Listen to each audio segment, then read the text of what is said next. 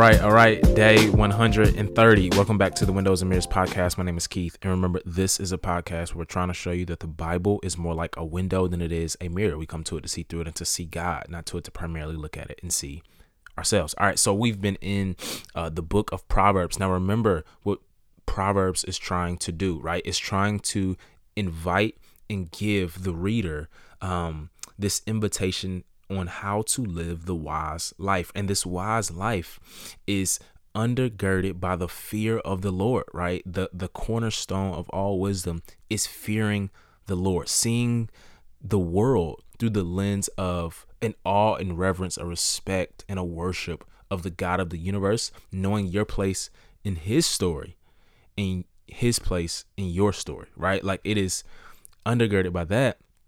And this wisdom comes with reward, right? It's it's rewarding uh, to have this wisdom. It comes with this blessed, fulfilled, and happy life. It is going with the grain of the universe as God created it. So we're in Proverbs 13. And remember, after chapter 9, the Proverbs are more random, right? It is an anthology of wise, short, pithy sayings. So, verse 12 of chapter 13, one of my favorite hope delayed makes the heart sick, but desire fulfilled is a tree of life.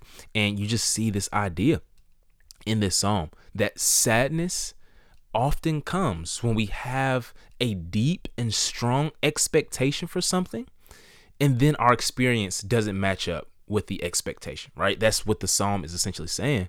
Or when we have a longing for something good, and our longings seem to be left behind by life, right? Hope delayed makes the heart sick. But the second line helps us see the flip side that desire fulfilled is a tree of life, right? So much we could say here, but I think as much as the Proverbs talk about unhealthy schemes, desires, and cravings, there's an aspect to our humanity, right, before God that we can and should have good desires, right? Like you think about the garden and how they, uh, Adam and Eve, turned to the wrong tree and plunged the world into sin. But I think the Bible wants to let us know that all of our deepest desires can be met by God Himself, right? The deepest inclinations we have as human beings can be met by God and in ways He has ordained, right? And so we act foolishly. We don't act wisely when we believe we have to somehow go outside of His will to have our deepest needs and desires met. Drop down to verse 20. The one who walks with the wise will become wise, but a companion of fools will suffer harm. This is one uh, that I cling to tightly and uh, one of my favorite uh, proverbs because one of the things I think we don't talk about enough, uh, especially in the Christian faith in general, is friendship, right? And how vital that is to our humanity and our flourishing. And the proverbs are trying to say that you are a wise person if you are seeking to befriend wise people, right? You are a wise person if you're seeking to befriend wise people. And it's been said that we are the average of the five people we spend the most time with. That I found to be true, right? Wise friendship, man, sharpens you and enlivens you in ways that are often imperceptible to you, right? Like in the moment, you don't realize it in a moment, but nonetheless, profoundly deep uh, as um, you live, right? You see the effects of that as you continue to live. And so, um, wise people befriend wise people. The one who walks with the wise will become wise. Chapter 14. The heart knows its own bitterness, and no outsider shares in its joy. So remember, I want to say this that um, a lot of the proverbs are different, right? So like some of them are saying things you should actually do, and then some of them are telling you the way in which the world works, right? And so 1410 is one of those. And there's, um, I don't know if I said this before, there's an emotional intelligence piece that comes with wisdom. Now, that term is more modern than it is ancient, but that's the concept that a lot of these Psalms, I mean, a lot of these Proverbs, excuse me, are getting at, right? So the Proverbs, um, this proverb specifically is essentially saying is that sometimes we'll never fully know the depth of pain that has pierced another's heart, right? And on the flip side, there's a there's an aspect of where you know God can give us a joy in this life that we'll never be able to fully explain. And I think it's uh, one of the one of the things I think this this uh, proverb is getting at is the uh, mysterious nature of the human heart, right? And um, Blaise Pascal, who is um, a philosopher, an ancient philosopher, said that um, the heart has its reasons, which reason knows not of, right? The heart has its reason, reasons which reason knows not of. And again, it's just getting at this enigmatic, uh, mysterious nature of the human heart.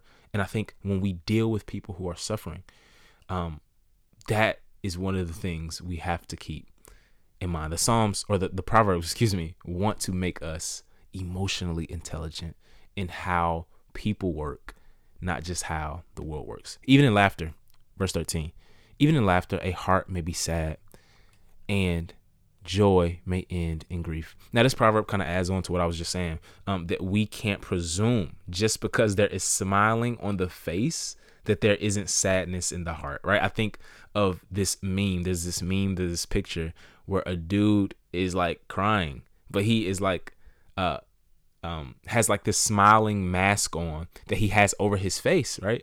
As tears sneak down on the opposite side of the mask, you have to probably see it to know what I'm talking about. If you've seen it, you know exactly what I'm talking about.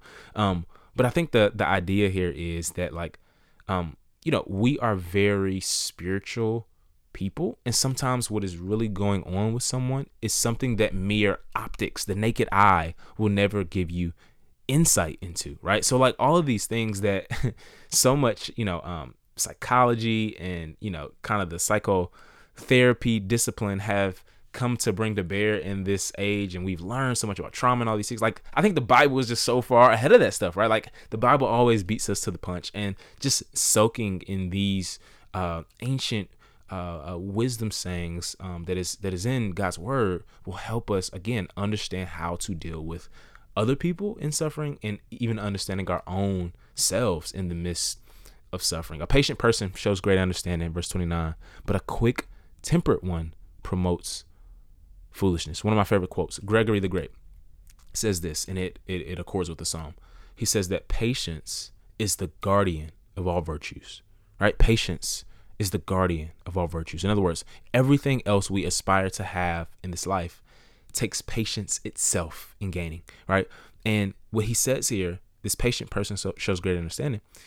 This is one who is literally, it says in the original language, slow to anger, right? So what's remarkable about this verse is that Proverbs talks about anger a ton, right? We, we've seen it over and over and over if you've been following along in the reading, and how destructive anger can be to oneself, how it can make you impulsive, how it can drive you to do things that you probably never thought you would and ultimately regret it, right? This phrase, a patient person shows great understanding, a slow to anger person shows great understanding. This phrase is used, ironically, um, throughout the Old Testament, and it is mostly used with God, right? It is used with God, and that is so comforting to my soul. And when we exude patience with folks, hear this especially folks that irritate us and get under our skin and bother us and inconvenience us, we are imitating the God of the universe. A slow to anger person shows great understanding, but a quick tempered one promotes foolishness. The Proverbs, um, moving down to uh, chapter 15, the Proverbs have said a ton about wealth up until this point.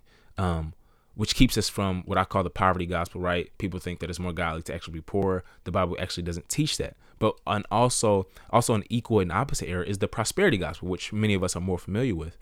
And um, I think the, the Bible, the Proverbs critique that here. It says uh, 15, 16, it says, better a little with fear of the Lord than great treasure with turmoil. And then 17, better a meal of vegetables where there is love than a fattened ox with hatred. The Proverbs are notorious for these better than sayings that you will see all throughout the book, and they build the case oftentimes for the finer things of life that from the outside looking in may not seem like it, right? So in verse 16, in other words, he's going to say, man, it's better to have a little wealth and a grand fear of the Lord, right? A good relationship with God than it is to have a ton of bread, right? A ton of money with no relationship with God, right? And I think um, I don't think it's uh, coincidental that so many celebrities and people who uh, have a gain have gained mass wealth, right? Talk about this experiential fulfillment that they lack and the type of emptiness they can feel even when their bank accounts are full, right? Or they seem they to have um, ascended to the top of the world. I think about Tom Brady, who one year after winning the Super Bowl,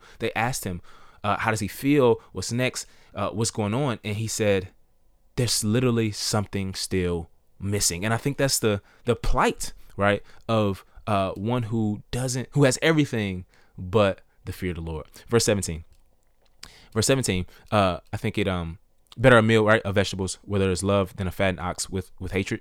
It gets at this this contrast as well. So a fattened ox was a luxury meal in the ancient world, right? Vegetables was the everyday food. It was it was, it was basic meal. It was hamburger helper. It was TV dinner. It was it was uh, all those sorts of things. No shade to anybody. But the fattened ox, right? This was the lobster. This was the filet mignon. This was the Ruth's Chris. This was the Capital Grille The poor Calvin's, the Optimist. If you live in Atlanta, right? That kind of stuff. And what he is saying here is just man, it would be miserable, right? To have all the things you could want, right? Materialistically, and not have something as simple and as common as love, right? Food, he says in uh, verse 17, won't taste as good if folks in your crib are mean mugging over the dinner table, right? Better a meal with vegetables where there's love than a fattened ox with hatred. Chapter 16, I'm going to read a few Psalms. They kind of all go together. Um, verse 2 All a person's ways seem right to him, but the Lord weighs motives. Commit your activities to the Lord, and your plans will be established. Verse 4 The Lord has prepared everything for his, his purpose, even the wicked for the day of disaster. Verse 9 A person's heart plans his way, but the Lord determines his steps. I clustered um, all of these together because they're all undergirded by this concept of the fear of the Lord, right? The Lord. And each one mentions the divine name Yahweh, right? The Lord. Um, in verse 2, one of the things you'll see in verse 2 is um, wisdom teaches that motives are unseen by man and yet utterly important to God, right? People are really, really good at doing the right things for the wrong reasons, right? And we tend to um, have these deep motives in our heart and we tend to rationalize our behavior, but God discerns both, right? Motives um, are seen by the Lord. Like, and so I think uh, a good, like, kind of practical application, a really godly thing to do would be to confess unpure motives before God and before others. That's a really godly, it takes a really godly person to do that and a wise one as well, because impure motives are unobvious sins. Verse three. Um, basically, you know, commit your activities to the Lord and your plans will be established. A very common psalm. Uh, I love what Derek Kidner says, an Old Testament uh, scholar. He says, um, um, our very activities and plans will be no less our own for being His. I love that. Verse 4 Wisdom. Verse 4 is just saying, wisdom comes from knowing that God is sovereign, right? So as we look out into the world, we remember that things may look like a plot twist, right? But we know the ending, the goal that God is bending the universe toward his glory in Christ. The Lord has prepared everything for his purpose, even the wicked for the day of disaster. Verse 9. Um, last one. A person's heart plans his way, but the Lord determines his steps.